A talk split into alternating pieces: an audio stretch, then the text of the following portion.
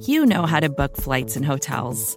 All you're missing is a tool to help you plan that unbelievable travel experience. That's why you need Viator. Book guided tours, excursions, and more in one place. There are over 300,000 travel experiences to choose from, so you can find something for everyone. And Viator offers free cancellation and 24 7 customer support for worry free travel. Download the Viator app now and use code Viator10 for 10% off your first booking in the app. Find travel experiences for you. Do more with Viator.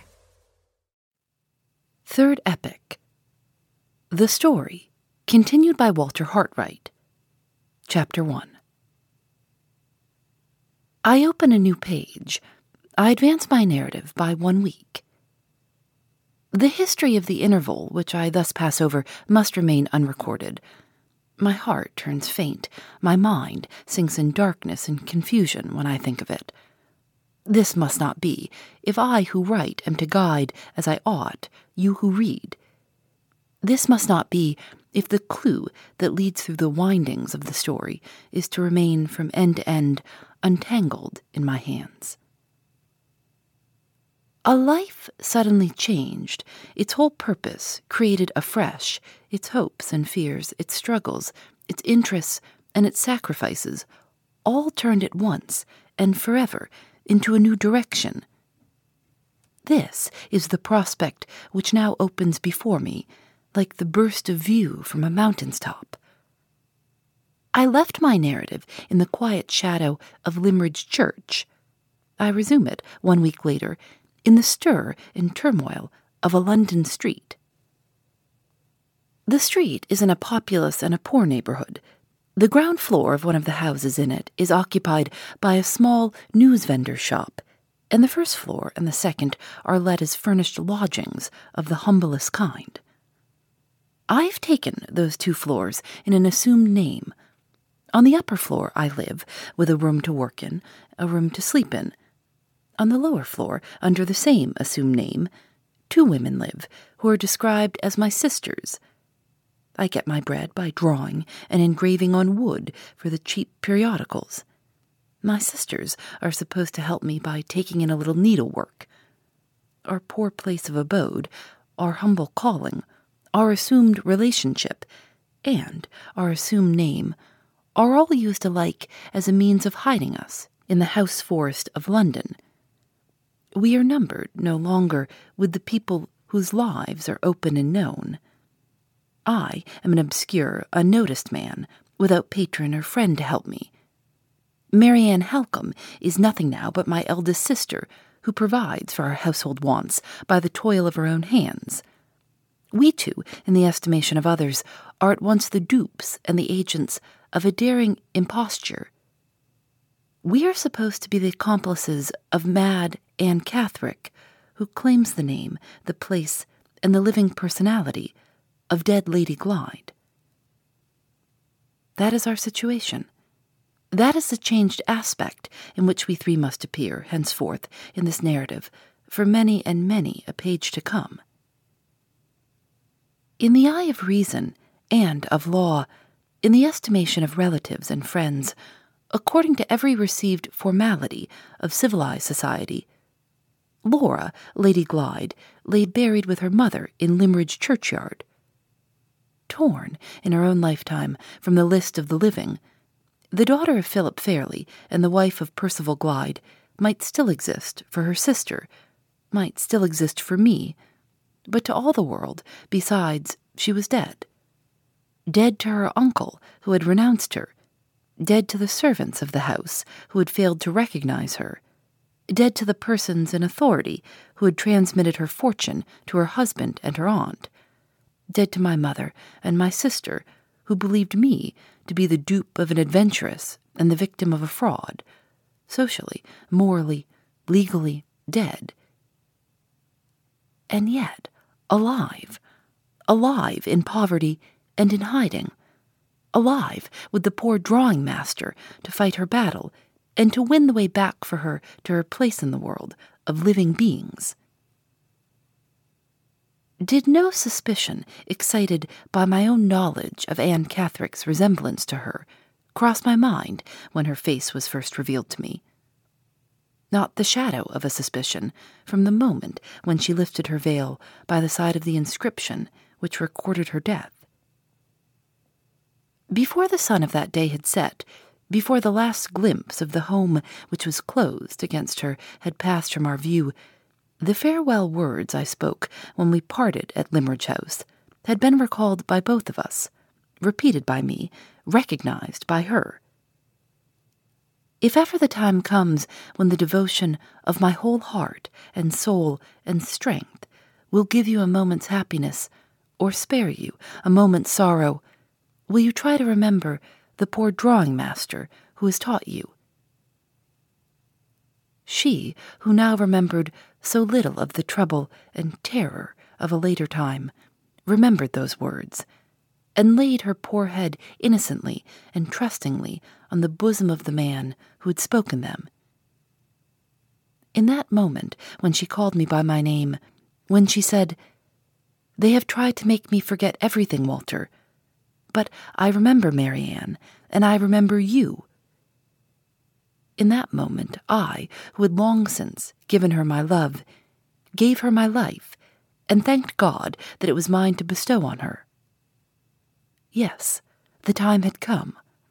From thousands on thousands of miles away, through forest and wilderness, where companions, stronger than I, had fallen by my side, through peril of death, thrice renewed and thrice escaped. The hand that leads men on the dark road to the future had led me to meet that time. Forlorn and disowned, sorely tried and sadly changed, her beauty faded, her mind clouded, robbed of her station in the world, of her place among living creatures. The devotion I had promised, the devotion of my whole heart and soul and strength, might be laid blamelessly now at those dear feet. In the right of her calamity, in the right of her friendlessness, she was mine at last. Mine to support, to protect, to cherish, to restore, mine to love and honor as father and brother both, mine to vindicate through all risks and all sacrifices, through the hopeless struggle against rank and power, through the long fight with armed deceit and fortified success, through the waste of my reputation, through the loss of my friends, through the hazard of my life. Chapter 2 My position is defined. My motives are acknowledged. The story of Marian and the story of Laura must come next. I shall relate both narratives not in the words, often interrupted, often inevitably confused, of the speakers themselves, but in the words of the brief, plain, studiously simple abstract which I committed to writing for my own guidance and for the guidance of my legal adviser so the tangled web will be most speedily and most intelligibly unrolled. The story of Marian begins where the narrative of the housekeeper at Blackwater Park left off. On Lady Glyde's departure from her husband's house, the fact of that departure and the necessary statement of the circumstances under which it had taken place were communicated to Miss Halcombe by the housekeeper it was not till some days afterwards, how many days exactly, Mrs. Michelson, in the absence of any written memorandum on the subject, could not undertake to say, that a letter arrived from Madame Fosco announcing Lady Glyde's sudden death in Count Fosco's house. The letter avoided mentioning dates and left it to Mrs. Michelson's discretion to break the news at once to Miss Halcombe, or to defer doing so until that lady's health should be more firmly established. Having consulted Mr. Dawson, who had been himself delayed by ill health in resuming his attendance at Blackwater Park, Mrs. Michelson, by the doctor's advice and in the doctor's presence, communicated the news, either on the day when the letter was received or on the day after. It is not necessary to dwell here upon the effect which the intelligence of Lady Glyde's sudden death produced on her sister. It is only useful to the present purpose to say that she was not able to travel for more than three weeks afterwards. At the end of that time, she proceeded to London, accompanied by the housekeeper. They parted there, Mrs. Michelson previously informing Miss Halcombe of her address in case they might wish to communicate at a future period. On parting with the housekeeper, Miss Halcombe went at once to the office of Messrs. Gilmore and Kyrle to consult with the latter gentleman in Mr. Gilmore's absence. She mentioned to Mr. Kyrle what she had thought it desirable to conceal from everyone else, Mrs. Michelson included, her suspicion of the circumstances under which Lady Glyde was said to have met her death, Mr. Kyrle, who had previously given friendly proof of his anxiety to serve Miss Halcombe, at once undertook to make such inquiries as the delicate and dangerous nature of the investigation proposed to him would permit. To exhaust this part of the subject before going farther, it may be mentioned that Count Fosco offered every facility to Mr. Kyrle on that gentleman stating that he was sent by Miss Halcombe to collect such particulars as had not yet reached her of Lady Glyde's decease. Mr. Kyrle was placed in communication with the medical man, Mr. Goodrick, and with the two servants. In the absence of any means of ascertaining the exact date of Lady Glyde's departure from Blackwater Park, the result of the doctor's and the servants' evidence, and of the volunteered statements of Count Fosco and his wife, was conclusive to the mind of Mr. Kyrle. He could only assume that the intensity of Miss Halcombe's suffering under the loss of her sister had misled her judgment in a most deplorable manner, and he wrote her word that the shocking suspicion to which she had alluded in his presence was, in his opinion, destitute of the smallest fragment of foundation in truth. Thus, the investigation by Mr. Gilmore's partner began and ended. Meanwhile, Miss Halcombe had returned to Limmeridge House, and had there collected all the additional information which she was able to obtain. Mr. Fairlie had received his first intimation of his niece's death from his sister, Madame Fosco. This letter also not containing any exact reference to dates. He had sanctioned his sister's proposal that the deceased lady should be laid in her mother's grave in Limmeridge churchyard. Count Fosco had accompanied the remains to Cumberland, and had attended the funeral at Limmeridge, which took place on the 30th of July. It was followed, as a mark of respect, by all the inhabitants of the village and the neighborhood. On the next day, the inscription, originally drawn out, it was said, by the aunt of the deceased lady, and submitted for approval to her brother, Mr. Fairlie, was engraved on one side of the monument over the tomb. On the day of the funeral, and for one day after it, Count Fosco had been received as a guest at Limmeridge House, but no interview had taken place between Mr. Fairlie and himself by the former gentleman's desire. They had communicated by writing, and through this medium Count Fosco had made Mr. Fairlie acquainted with the details of his niece's last illness and death. The letter presenting this information added no new facts to the facts already known, but one very remarkable paragraph was contained in the postscript. It referred to Anne Catherick. The substance of the paragraph in question was as follows.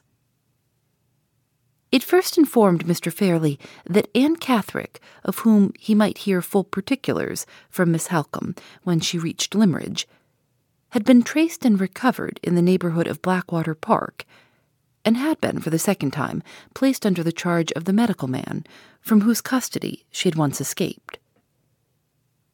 This was the first part of the postscript.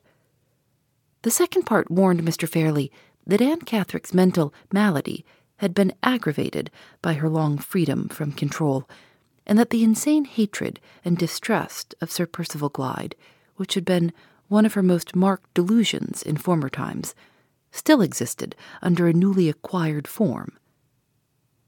The unfortunate woman's last idea in connection with Sir Percival was the idea of annoying and distressing him, and of elevating herself, as she supposed, in the estimation of the patients and nurses, by assuming the character of his deceased wife. The scheme of this personation having evidently occurred to her after a stolen interview which she had succeeded in obtaining with Lady Glyde, and at which she had observed the extraordinary accidental likeness between the deceased lady and herself.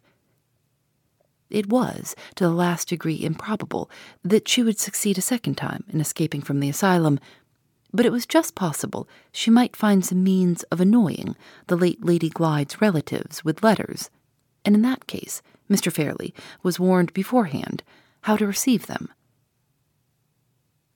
The postscript expressed in these terms was shown to Miss Halcombe when she arrived at Limmeridge. There was also placed in her possession the clothes Lady Glyde had worn and the other effects she had brought with her to her aunt's house. They had been carefully collected and sent to Cumberland by Madame Fosco. Such was the posture of affairs when Miss Halcombe reached Limmeridge in the early part of September. Shortly afterwards, she was confined to her room by a relapse, her weakened physical energies giving way under the severe mental affliction from which she was now suffering.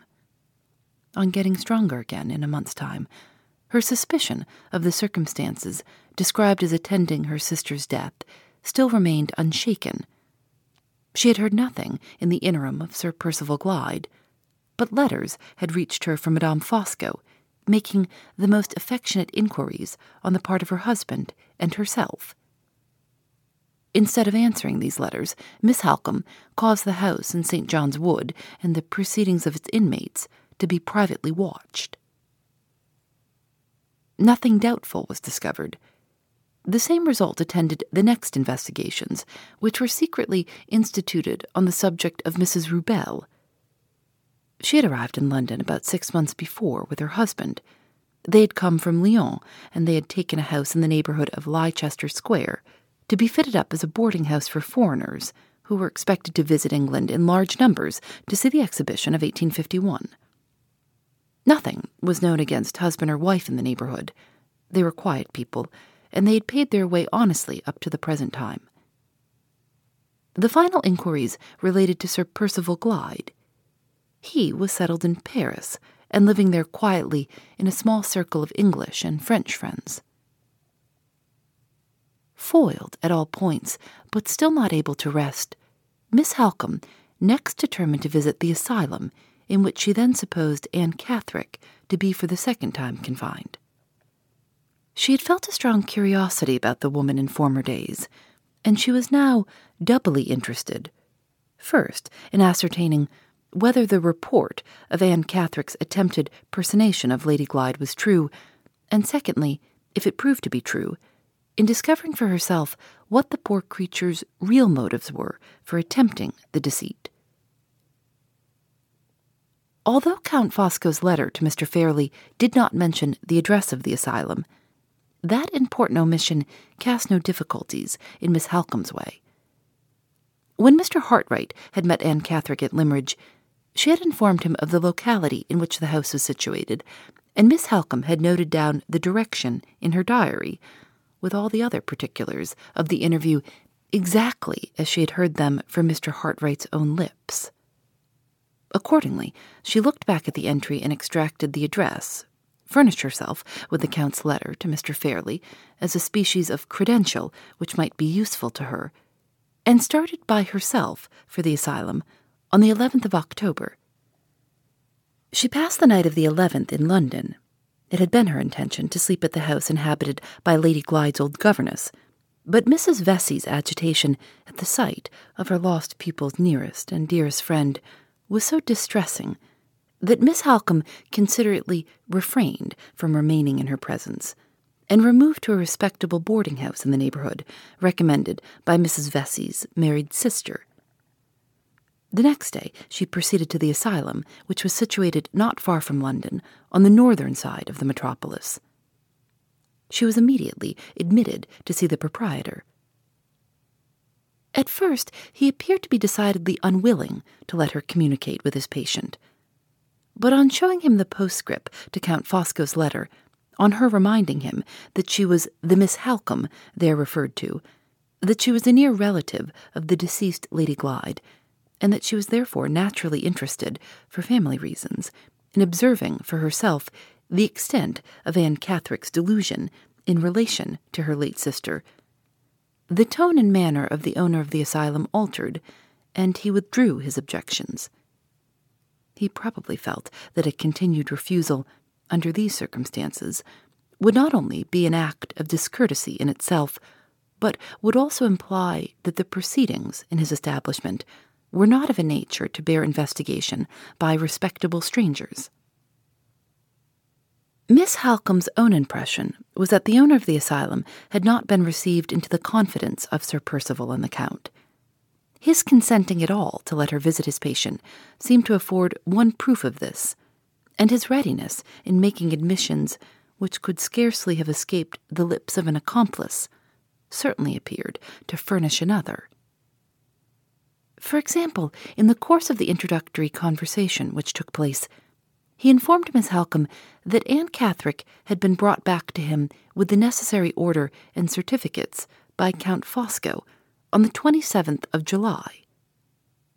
The Count also producing a letter of explanations and instructions signed by Sir Percival Glyde.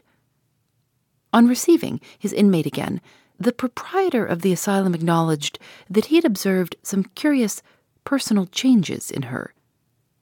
Such changes, no doubt, were not without precedent in his experience of persons mentally afflicted.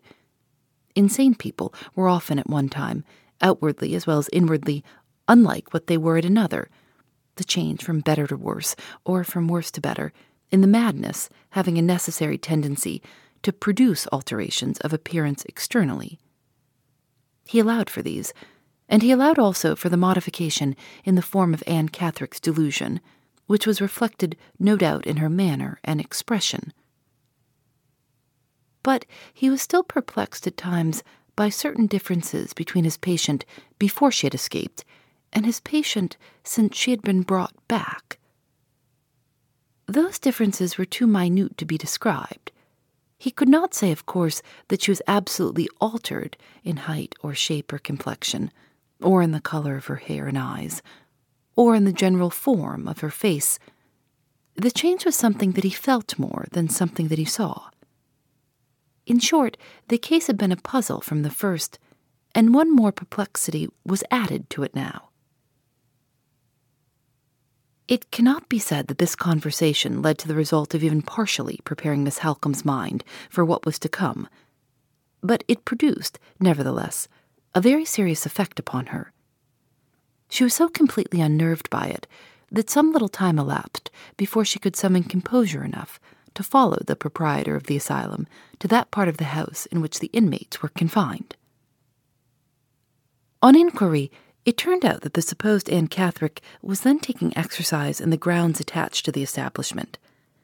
One of the nurses volunteered to conduct Miss Halcombe to the place, the proprietor of the asylum remaining in the house for a few minutes to attend to a case which required his services, and then engaging to join his visitor in the grounds. The nurse led Miss Halcombe to a distant part of the property, which was prettily laid out, and after looking about her a little, turned into a turf walk shaded by a shrubbery on either side. About halfway down this walk, two women were slowly approaching. The nurse pointed to them and said, There is Anne Catherick, ma'am, with the attendant who waits on her. The attendant will answer any questions you wish to put. With those words, the nurse left her to return to the duties of the house. Miss Halcombe advanced on her side, and the women advanced on theirs. When they were within a dozen paces of each other, one of the women stopped for an instant, looked eagerly at the strange lady, shook off the nurse's grasp on her, and the next moment rushed into Miss Halcombe's arms. In that moment, Miss Halcombe recognized her sister, recognized the dead alive. Fortunately for the success of the measures taken subsequently, no one was present at that moment but the nurse. She was a young woman, and she was so startled that she was at first quite incapable of interfering. When she was able to do so, her whole services were required by Miss Halcombe, who had for the moment sunk altogether in the effort to keep her own senses under the shock of the discovery. After waiting a few minutes in the fresh air and the cool shade, her natural energy and courage helped her a little, and she became sufficiently mistress of herself to feel the necessity of recalling her presence of mind for her unfortunate sister's sake. She obtained permission to speak alone with the patient, on condition that they both remained well within the nurse's view. There is no time for questions. There is only time for Miss Halcombe to impress on the unhappy lady the necessity of controlling herself, and to assure her of immediate help and rescue if she did so. The prospect of escaping from the asylum by obedience to her sister's directions was sufficient to quiet Lady Glyde and to make her understand what was required of her. Miss Halcombe next returned to the nurse, placed all the gold she then had in her pocket, three sovereigns, in the nurse's hand, and asked when and where she could speak to her alone. The woman was at first surprised and distrustful, but on Miss Halcombe's declaring that she only wanted to put some questions which she was too much agitated to ask at that moment, and that she had no intention of misleading the nurse into any dereliction of duty, the woman took the money and proposed three o'clock on the next day as the time for the interview. She might then slip out for half an hour after the patients had dined, and would meet the lady in a retired place outside the high north wall which screened the grounds of the house. Miss Halcombe had only time to assent and to whisper to her sister that she should hear from her on the next day when the proprietor of the asylum joined them. He noticed his visitor's agitation, which Miss Halcombe accounted for by saying that her interview with Anne Catherick had a little startled her at first. She took her leave as soon after as possible, that is to say, as soon as she could summon courage to force herself from the presence of her unfortunate sister. A very little reflection, when the capacity to reflect returned, convinced her that any attempt to identify Lady Glyde and to rescue her by legal means would, even if successful, involve a delay that might be fatal to her sister's intellects, which were shaken already by the horror of the situation to which she'd been consigned. By the time Miss Halcombe had got back to London, she had determined to effect Lady Glyde's escape privately by means of the nurse. She went at once to her stockbroker and sold out of the funds all the little property she possessed, amounting to rather less than seven hundred pounds. Determined, if necessary, to pay the price of her sister's liberty with every farthing she had in the world, she repaired the next day, having the whole sum about her in banknotes, to her appointment outside the asylum wall. The nurse was there. Miss Halcombe approached the subject cautiously by many preliminary questions. She discovered, among other particulars, that the nurse who had in former times attended on the true Anne Catherick had been held responsible, although she was not to blame for it, for the patient's escape, and had lost her place in consequence. The same penalty, it was added, would attach to the person then speaking to her if the supposed Anne Catherick was missing a second time and moreover, the nurse in this case had an especial interest in keeping her place. She was engaged to be married, and she and her future husband were waiting till they could save together between two and three hundred pounds to start in business. The nurse's wages were good, and she might succeed, by strict economy, in contributing her small share towards the sum required in two years' time. On this hint, Miss Halcombe spoke. She declared that the supposed Anne Catherick was nearly related to her, that she had been placed in the asylum under a fatal mistake, and that the nurse would be doing a good and Christian action in being the means of restoring them to one another. Before there was time to start a single objection, Miss Halcombe took four banknotes of a hundred pounds each from her pocketbook and offered them to the woman as a compensation for the risk she was to run and for the loss of her place. The nurse hesitated through sheer incredulity and surprise. Miss Halcombe pressed the point on her firmly. You will be doing a good action, she repeated. You will be helping the most injured and unhappy woman alive. There is your marriage portion for a reward. Bring her safely to me here, and I will put these four banknotes into your hand before I claim her. Will you give me a letter saying those words, which I can show to my sweetheart when he asks how I got the money? inquired the woman. I will bring the letter with me, ready written and signed, answered Miss Halcombe. Then I'll risk it, said the nurse. When? Tomorrow. It was hastily agreed between them that Miss Halcombe should return early the next morning and wait out of sight among the trees always, however, keeping near the quiet spot of ground under the north wall. The nurse could fix no time for her appearance, caution requiring that she should wait and be guided by circumstances. On that understanding, they separated. Miss Halcombe was at her place with the promise letter and the promise banknotes before ten the next morning. She waited more than an hour and a half. At the end of that time, the nurse came quickly round the corner of the wall, holding Lady Glyde by the arm. The moment they met, Miss Halcombe put the banknotes and the letter into her hand, and the sisters were united again. The nurse had dressed Lady Glyde with excellent forethought in a bonnet, veil, and shawl of her own. Miss Halcombe only detained her to suggest a means of turning the pursuit in a false direction when the escape was discovered at the asylum. She was to go back to the house to mention in the hearing of the other nurses that Anne Catherick had been inquiring latterly about the distance from London to Hampshire, to wait till the last moment before discovery was inevitable, and then to give the alarm that Anne was missing.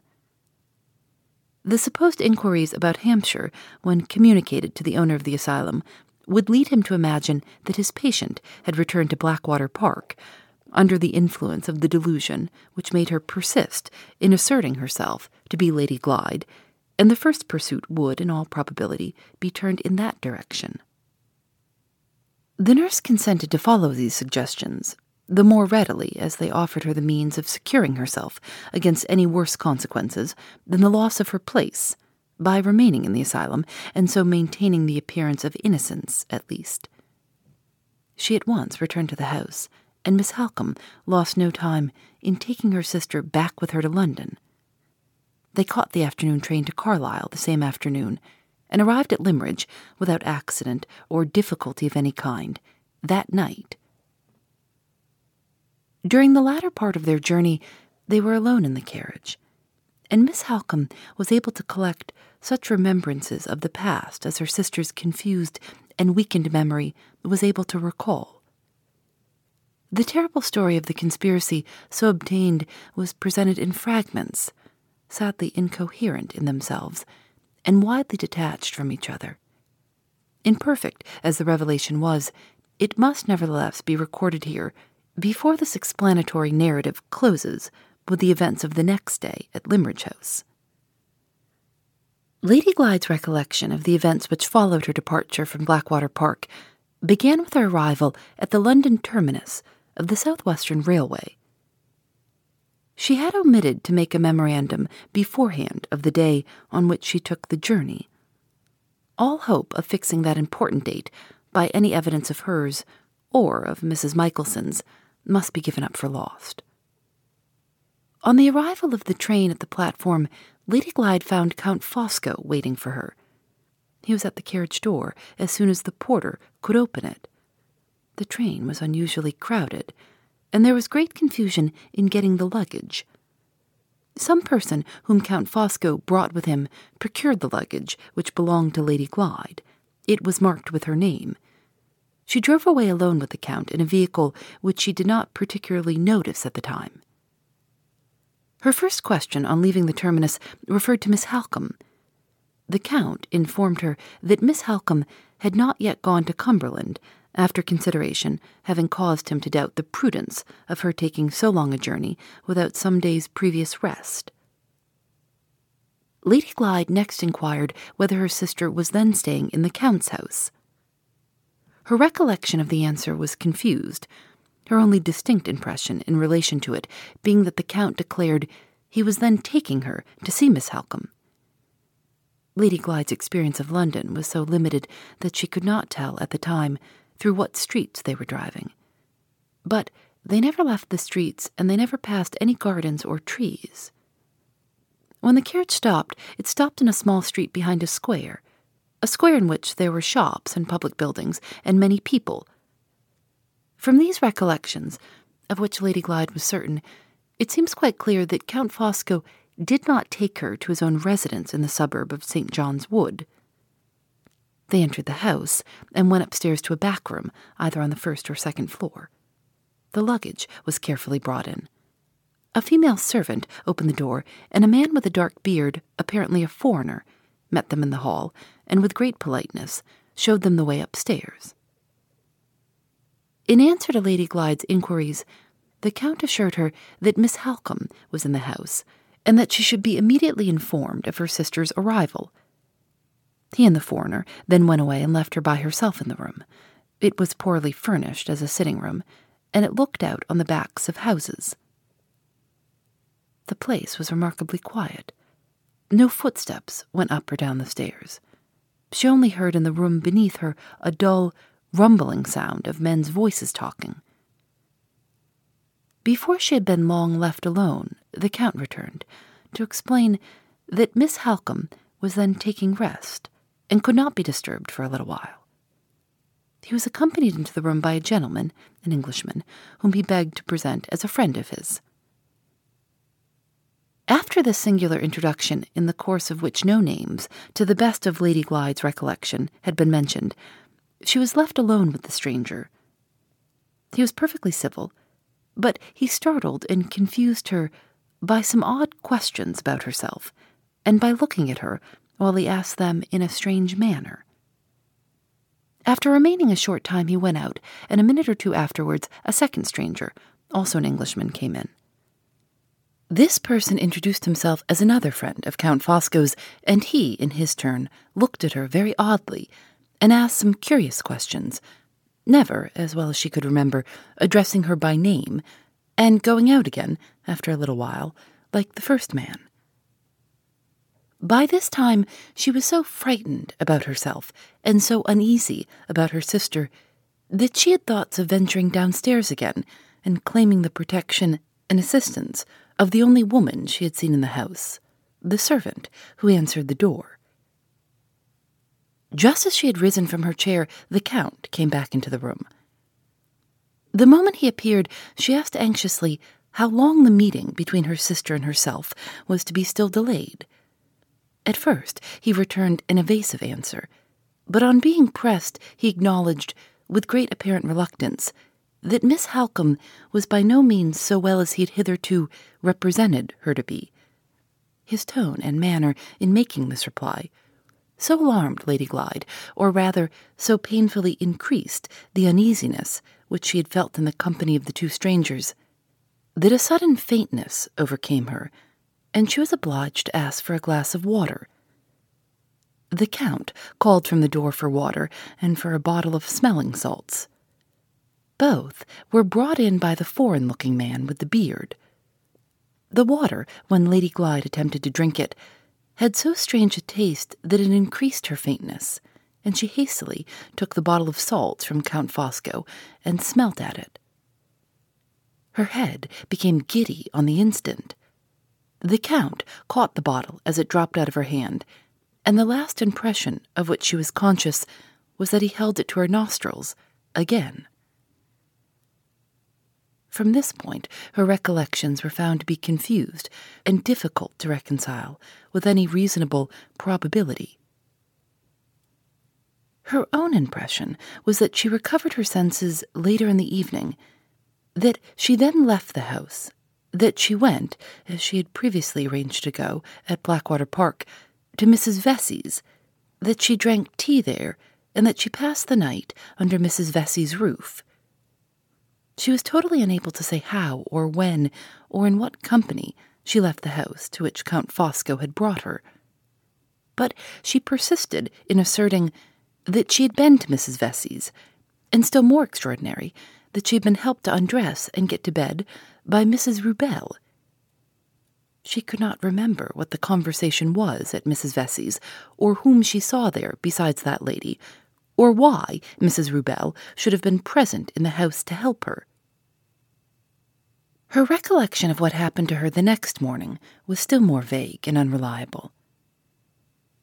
She had some dim idea of driving out, at what hour she could not say, with Count Fosco and with Mrs. Rubelle again for a female attendant but when and why she left Mrs. Vesey, she could not tell. Neither did she know what direction the carriage drove in, or where it set her down, or whether the Count and Mrs. Rubelle did or did not remain with her all the time she was out. At this point in her sad story, there was a total blank. She had no impressions of the faintest kind to communicate, no idea whether one day, or more than one day, had passed until she came to herself suddenly in a strange place, surrounded by women who were all unknown to her. This was the asylum. Here she first heard herself called by Anne Catherick's name, and here, as a last remarkable circumstance in the story of the conspiracy, her own eyes informed her that she had Anne Catherick's clothes on. The nurse, on the first night in the asylum, had shown her the marks on each article of her underclothing as it was taken off, and had said, not at all irritably or unkindly, Look at your own name on your own clothes, and don't worry us all any more about being Lady Glyde. She's dead and buried, and you're alive and hearty. Do look at your clothes now. There it is, in good marking ink, and there you will find it on all your old things, which we have kept in the house. Anne Catherick, as plain as print. And there it was, when Miss Halcombe examined the linen her sister wore on the night of their arrival at Limmeridge House. These were the only recollections, all of them uncertain, and some of them contradictory, which could be extracted from Lady Glyde by careful questioning on the journey to Cumberland. Miss Halcombe abstained from pressing her with any inquiries relating to events in the asylum, her mind being too evidently unfit to bear the trial of reverting to them. It was known by the voluntary admission of the owner of the madhouse that she was received there on the 27th of July. From that date until the 15th of October, the day of her rescue, she had been under restraint, her identity with Anne Catherick systematically asserted, and her sanity from first to last practically denied. Faculties less delicately balanced, constitutions less tenderly organized, must have suffered under such an ordeal as this. No man could have gone through it and come out of it unchanged.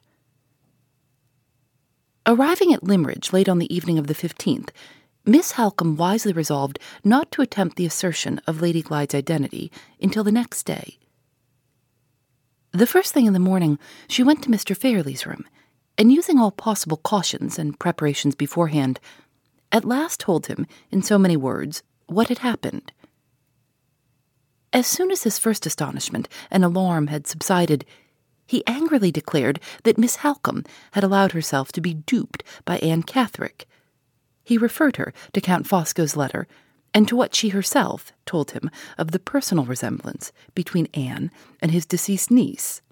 And he positively declined to admit to his presence, even for one minute only, a madwoman whom it was an insult and an outrage to have brought into his house at all. Miss Halcombe left the room, waited till the first heat of her indignation had passed away, decided on reflection that Mr. Fairlie should see his niece in the interests of common humanity before he closed his doors on her as a stranger, and thereupon, without a word of previous warning, took Lady Glyde with her to his room.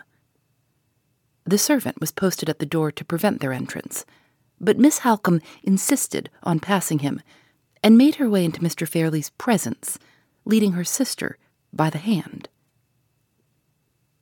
The scene that followed, though it only lasted for a few minutes, was too painful to be described. Miss Halcombe herself shrank from referring to it.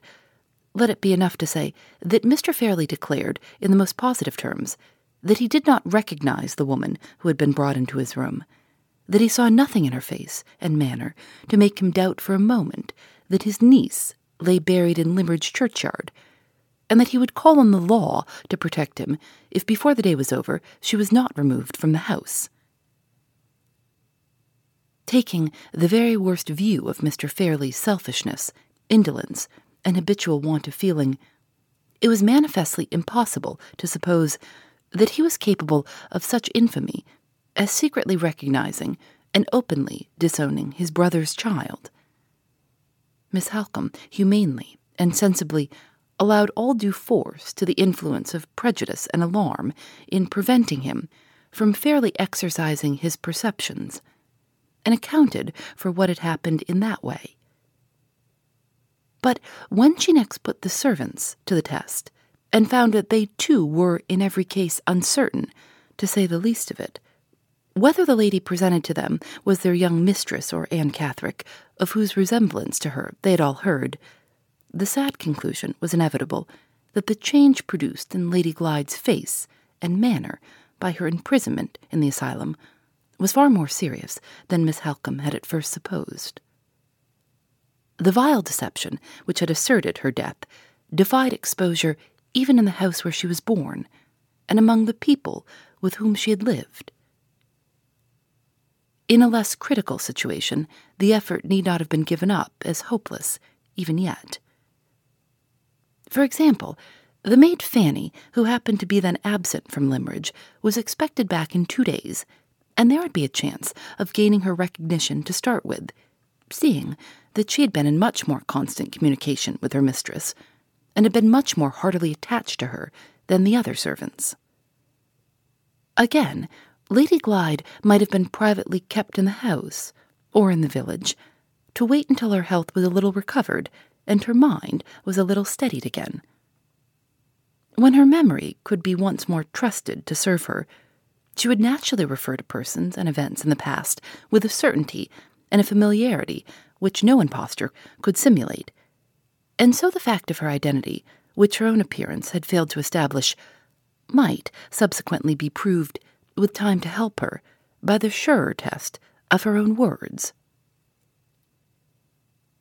But the circumstances under which she had regained her freedom rendered all recourse to such means as these simply impracticable.